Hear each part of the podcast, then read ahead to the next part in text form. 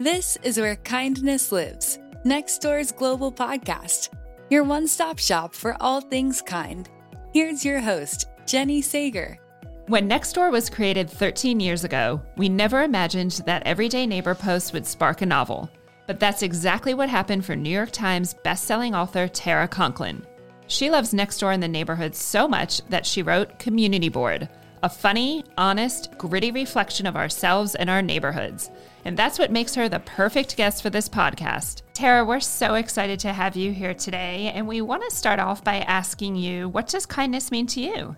Hi, um, it's great to be here. And yes, I've been thinking about this question because I listened to uh, to to some of your most recent interviews. Um, so, kindness to me, I think it has a few components. Um, the first is that I almost think of it as a verb rather than a noun because I think there's really an action element to it. I mean, it's hard to sort of just talk about kindness in the abstract. It's really an act of kindness that that means something. So I think there is this kind of proactive element to it. Um, and I also think that it's it's interpersonal, right? It's like it's one person to one person. It's like a very kind of intimate um, thing that happens when you're showing someone an act of kindness. And I think the third element is that there has to be a certain amount of altruism in that you are really not expecting to get something back. Like you are like true kindness is you feeling moved to do something for another person and maybe it's appreciated, maybe it's not. Maybe it's not even acknowledged, but I think that kindness sort of has to have those those three elements. And that's when it naturally feels good, isn't it? When you're not thinking about, oh, did this person say thank you? Or, you know, what was the kind of ulterior motive for this? Is there somebody in your life that you feel like has been particularly kind to you over the years?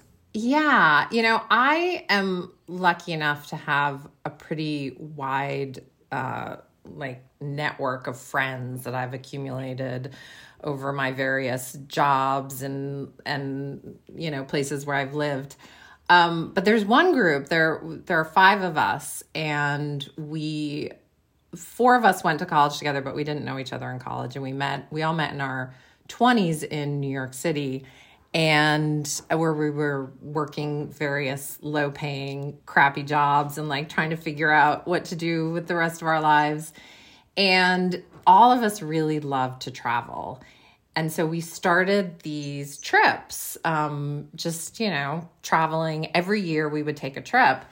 And we're now on our 25th, coming up to our 25th year. And every year the five of us go away for a long weekend. And it, it, you know, we've done it through you know, we started when we were single. We've done it through pregnancies, marriages, divorces, infidelity, you know, babies, breastfeeding, teenagers, you know, all of sort of life's big moments. And when we get together, a friend of mine was like, Yeah, it sounds like all you guys do is just affirm the crap out of each other all week all weekend. And I was like, Yeah, that's kind of basically it. Like it's just we it's just such a place of safety and support and and kindness and just serious friendship goals for everybody listening. That that that's awesome. Well, I definitely want to talk about your latest book, Community Board, and I do want to read some of the reviews, which are amazing. So one said, "A brilliant, hilarious look at modern day community and the distance between who we are and who we say we are. Insightful, honest, and surprisingly sly. I loved this book." And another one, sometimes we're not ready to jump. We need a little push. Funny, cinematic, and heartfelt. Community Board is a propulsive delight. So I, I love those because they really, you can feel the entertaining nature of the book. And I do want you to talk about how you got the idea because I believe that Nextdoor had something to do with it, didn't it? May have, yeah. I mean, it, it, Nextdoor was really the original inspiration for the book. Um, and I had, this is pre COVID, probably a year before COVID. You know, I was on my Nextdoor board in the way that most people are these days. I developed a little bit of an unhealthy obsession with it. And and just because as like because like maybe it wasn't unhealthy i have to remember like my audience here um not unhealthy totally totally normal but i was it just seemed to me that there was so much i mean as a fiction writer you know we're always looking for stories and like the little kind of spark of inspiration and the little you know odd anecdote that someone tells you or the person you sit next to on an airplane. But every single day right there on Nextdoor was like enough drama and pathos and tragedy and humor and and humanity to fill you know a novel every day of the week um so i really thought it would be fun and a, and just a kind of a, a narrative challenge to write a novel just with Nextdoor posts so like have the entire action of the plot come out within the posts and I started to write that. And then COVID happened. And I had three kids, you know, remote schooling at home 24 uh, 7. You know, we all thought, what the hell is happening? The world is falling apart you know and and so i i stopped writing i mean i just didn't have the the kind of the bandwidth for it and i thought my god who wants to read a novel when like the world is falling apart like i, I um uh, but after a little while, after a few months of like quarantine and stress and anxiety and all of the stuff that we were all going through, um, I went back to that project. And first of all, I, I needed to laugh. I really wanted to make myself, you know, giggle for again. And I also was recognizing in a very profound way just how important community was in my everyday life and for my kids and for my friends. And to have it just suddenly and completely withdrawn was very you know it, it was really really hard for everyone and um so so my so my take on the material kind of shifted and it was less about sort of this narrative, you know, fun task of telling a story through Nextdoor and really more of a like a love letter to community. Um, and so that's kind of what the book became. And I know you have said before that our hometowns are kind of baked into a DNA in a way that no, no other place is, which you're kind of touching on. Can you explain what that means and how you think we all have this need for community and um, how that's reflected in the book as well. Well, I was raised in a very small town in Western Mass called Stockbridge, and which may or may not be the the inspiration for Murbridge, the fictional town in my novel. Um, and you know, I left I left Western Massachusetts and left New England basically when I well I went to college in New England, but then, you know, every summer I was someplace else pretty much and and have never lived there since. Um and yet you know, all both of my previous novels had a connection to uh to New England and certainly when I was sitting down to write a book um, where place was so important, the only place I could imagine setting it was my hometown. Even though I was sitting in Seattle and I hadn't, you know, and I couldn't travel back there and I hadn't lived there in, at that point, you know, 22 years, um, it still was the place I knew the most intimately and I knew backwards and forwards. And I knew the people who lived there and the kinds of, you know, the everyday rhythms of a small town like that in the way that that yeah i think it is. It's baked in you know the place you you grow up is just it's part of you. Your character darcy she also returns to her family town and you are obviously somebody who has moved to a bunch of places throughout your life. How do you kind of rebuild that community when you land somewhere either that you haven't been in a while or that is completely new? Like how do you get that feeling of home when you're new in a community I think it's really hard, especially uh, the older you get. Um, it's it's really hard to move, and I mean, I think if you're a parent, you know, your children's community kind of by default becomes your community, the parents of your kids' friends. Um, but you know, my father is 81 and we're looking at moving him out of the house he's lived in for the past 30 years in this very, very small town in Massachusetts and into a, you know, kind of a retirement community. And he it really for the past decade he's kind of been we've been like dad you really it's about time you know like you're for your health and um but it has been so so difficult to because he's so intimately connected with his neighbors and um i think it is it requires action on your part you know you can't just kind of sit back and expect it to happen Definitely. It's a bit like dating, isn't it? Where you can't kind of wait for somebody else to take the first step, or you might be sitting there for a really long time. You have to just put yourself out there.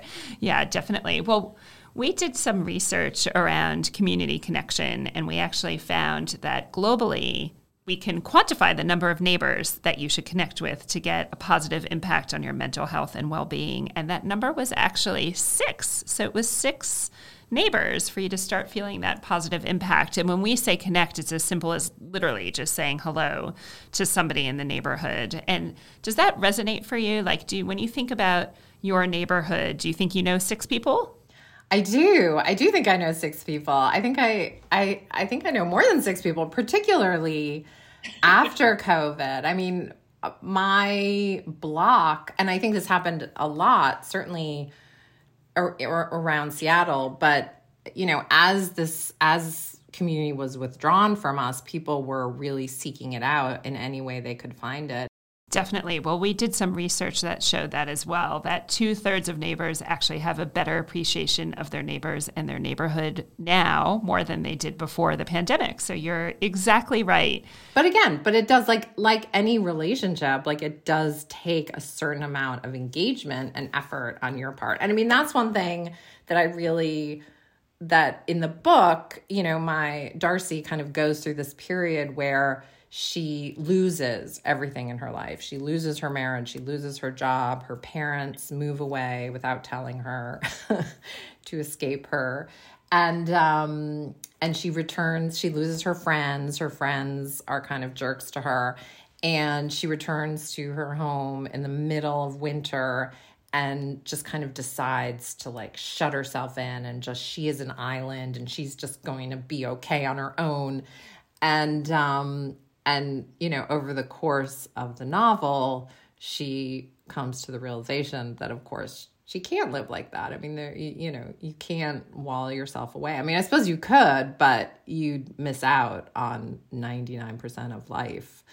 Um, so it's really about her kind of learning to re-engage with her community and to find people like who she really can meaningfully connect with and do you have a Nextdoor story from your own from your own life? Do you have anything anything that stands out as have you gotten something weird off of for sale and free or found an amazing local business or anything that's happened from Nextdoor for you? I actually heard this hilarious story that is very is almost like so taken from my novel, which was um uh, a woman that I was talking to, her husband was driving and he was reading Nextdoor at a stoplight and he was on the phone with her and he was like, "Oh my god, there's some person on Nextdoor saying that they lost an owl. Who loses an owl? Who has a pet owl?"